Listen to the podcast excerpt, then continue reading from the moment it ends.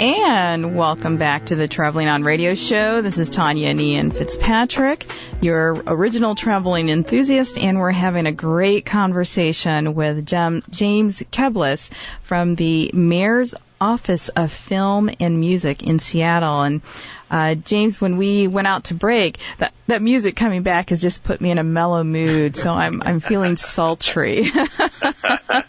um, but uh, watch out. well, but before we went out, you know, Ian uh, uh, had touched on, you guys had touched on a little bit about, um, you know, obviously the neighborhoods or what have you, but you also have Seattle has some great musical festivals during your um, your your your season, which is I think the summertime. Seattle's a little bit like Michigan. In Michigan, we have construction time and winter. Those are our seasons. Yeah, so. yeah. In Michigan, it's just gray, you know. Well, but, uh, yeah. But, uh, but but you have some great music festivals in Seattle um, during during the summer. Tell us a little bit about those festivals and when they're held and what you have coming up this summer. Well, it's, it's like you said. You know, we have in Seattle, we have three months of good weather that we can count on. so what we do is we take all year's worth of programming and festivities and combine them into three months. So that's why it's so rich here in the summertime. But uh, you know, from the beginning of summer to the end of it, there's hardly a weekend that can go by without some major festival going on, and music is the centerpiece of all of that. And it begins with Folklife. It's a um, it's a great uh, roots festival that happens at the Seattle Center campus right under the shadow of the Space Needle. Fantastic. Um, always bring in some of the great people playing roots music in American Day and actually from around the world. So it's, it's a fantastic way to start out the summer. And then we go into, you know, Seafair, which is a great celebration of water in our area, which is known for water. And uh, music is right at the forefront of that. And the Capitol Hill Block Party, which is a really a uh, young small but uh, emerging festival that's happening in, in one of our most vibrant neighborhoods. It takes over about seven city blocks, and uh, you know it's right in the grittiness of the of the concrete and landscape. And then it's capped with our with our biggest festival, which is Bumper Shoot. And this is a fantastic festival, not only because it always brings in some of the top performers playing today, but it also combines music with art in a really unique way that I think makes it stand out from the rest of the major festivals in the country. Mm-hmm. We're always in the top five, but you know, when I go to those festivals, they're fantastic. You see great live music and they're seeing four or five different music stages. But what I, that's kind of it. It's kind of a one trick pony. And with this one here in Bumbershoot, they combine the music, you know, there's, you know, dozens of stages and, uh, but if you're tired of that, you can go on over and see some amazing art installations. There's a literacy program. There's a film festival happening at the same time. There's a comedy festival happening during this, all within the same grounds of the Seattle Center. And when you want to walk away for a second, you're just a, uh, you know, couple blocks from the heart of downtown. And it's, it's a great festival in that regard. I, I like it quite a bit. Yeah, it sounds like an art Basel with, with music. Yeah, exactly. I mean, you all, music is it. Don't get me wrong. This is a music festival through and through with mm-hmm. the Memorial Stadium, you know, that holds uh, tens of thousands of people, um, and lots of other smaller stages. But uh, you know, sometimes you want to get away from that, and that's what Seattle's all about too. Seattle's um, so interesting in that way. You know, where we we bring music, but we mix it up with uh, arts, and we mix it up with other kinds of expressions as well. We do this uh, all through our lives every day.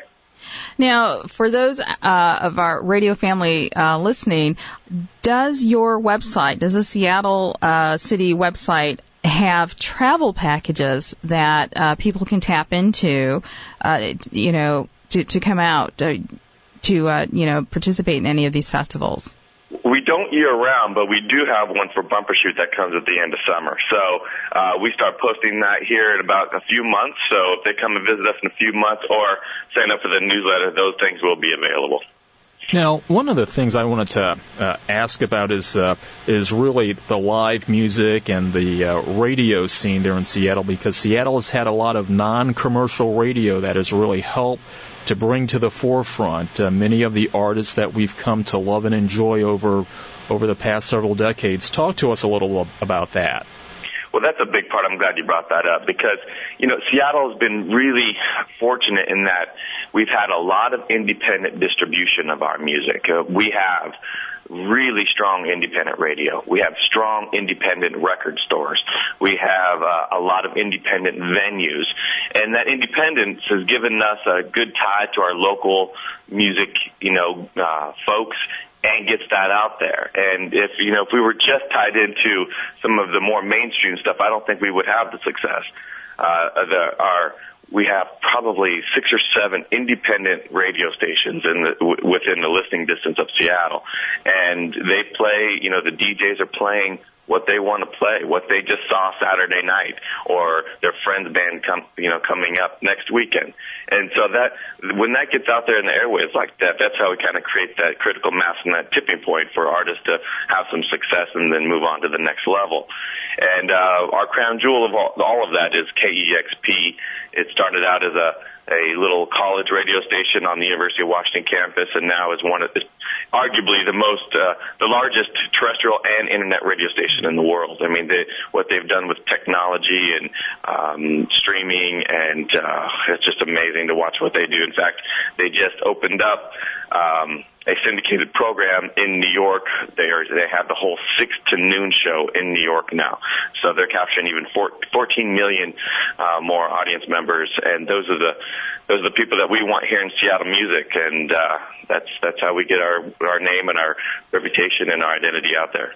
And and again, what's what is great about that Seattle Music Map? It includes some of these radio stations that you've mentioned uh, to our audience here. One of the things I wanted to ask you about, uh, also another significant attraction that's on that music map, and I think a lot of people probably have, have heard about, but a chance for you to elaborate on is the Experience Music Project, which was uh, funded by one of the world's wealthiest men, Paul Allen, uh, who who's a big Jimi Hendrix fan, and I understand he acquired many of the artifacts that are that are in the museum. Could you tell us about uh, about the Experience Music Project? Yeah, well, you know, Seattle's lucky. I, tell you, we are so lucky to have one of the world's richest men be a huge music lover and want to invest that back in the community is a great asset. And uh, that's what the EMP is. It's it uh, really started out as a Jimi Hendrix museum. Uh, uh, Paul Allen is a big Jimi Hendrix fan, has a lot of memorabilia and and uh, items from Jimi's life, and he. But then it grew. It grew into uh, more than that, and there's a great Northwest Passage exhibit. There's always a rotating exhibit from everything from you know the music of Disney to Bob Dylan and you name it. And some of those exhibits are actually traveling around the country and world right now. And you know it's just one of those places that you can walk into and, and really get a sense of uh, what music means to Seattle, but also what music means to American pop culture. And that's that's a great place, you know, it's a great kind of establishment to have in your city. And so when folks come here, I strongly recommend they go in. There's also some interactive uh, rooms that you can get into and learn how to play instruments within about three or four minutes, and uh, little tiny recording studios and all kinds of uh, ways for folks to have some fun. So perhaps I can bring my cello there and uh, practice a little bit, huh? There you go. There you go. Good start for you. And uh, and and for those who, who love architecture, this building is truly one of the most interesting buildings. It's one of those Frank Gehry buildings, uh, one of those organic designs. So that in and of itself is is worth a trip to see. There. You will have an opinion when you see it. now, James, I wanted to ask you about when we come to Seattle, and, and it looks like we will probably be there sometime this fall. Where are we going to go out and eat? Well, um, yeah, I'm going to have you over for dinner at my place for sure. All right. All right. beyond that, you know, we, we do salmon. I got to do it myself. It's hard to take you out to some other place when I know how I can do it. But, uh, but you know, I got to take you to Dick's Burgers. You know, we, there's a there's a burger chain here. It's probably about three or four places called Dick's, and uh, they make the best burgers I've I've had. And uh, that's also where Sir Mix-a-Lot, right. uh, one of our famous hip hop artists, um, uh, glamorizes in one, his song Posse on Broadway, and it's a great place. You go, and hey, we'll go out and have, go see some live music and end the night with a Dick's Burger. It's pretty good. Uh, then we got some great Asian food. We have, I mean, Seattle's a food town through and through. Mm-hmm. I think I heard one statistic that we have more restaurants per capita than any other place besides San Francisco. Um, you know, we just we we do love to eat up here. We have some good cooks, so we'll take you out. Well, Seattle, uh, that, Seattle is truly my uh, my my growing second home. well, if you can make it through the win- the gray winters, you're gonna love it. Well, I grew up in Michigan, so I lived there in London. Go. I'm used to it, used to it. But uh, James, we really appreciated uh, having you on today, and and really wet wet whetted our appetites and hopefully our uh, radio family's appetites to visit Seattle. I mean, it really is a spectacular city. I haven't been to Seattle in, in several years now, so we're due for a, a, a chance uh, sometime to come back. Oh, we, We'd love to have you. Thank you so much for being with us. And as Thank you for the opportunity. This is a periodic series that we're going to be doing on Music Cities. We've done Memphis. We've mm-hmm. just covered Seattle. We're going to cover a lot of the other places like Nashville, Detroit, Cleveland, uh, Athens, and Austin. So stay tuned for these features on Traveling on Radio. Yeah, and you know, as we mentioned at the top of the hour, the 25th anniversary of the French Quarter Festival is coming up next weekend. There's still a few hotel rooms available and still some good flights. We just uh, booked our flights, I think, last week. Uh, and we'd really love to have you down there to celebrate our live broadcast from the French Quarter and, um, you know, we, we, we will have a little party just for our listening audience. That's right. That's right. we are going to bring bring it home. Absolutely. So and you know, we, will have some beads. We've, we, will have some beads for you and all sorts of fun things. But uh, if you missed today's show, um, this broadcast or this show will be rebroadcast on Tuesday on TalkZone. And just visit our website traveln-on.com and click on the radio page and then click on the Talk Zone logo at the top. And with our second broadcast that we do on Voice America, you just go to the same place and click on uh, Voice America. We're Tanya and Ian Fitzpatrick, your travel enthusiasts. And as always, it's been a pleasure to travel with you today. And we look forward to spending time with you again next week. Same time, same frequency. Until then, happy travels.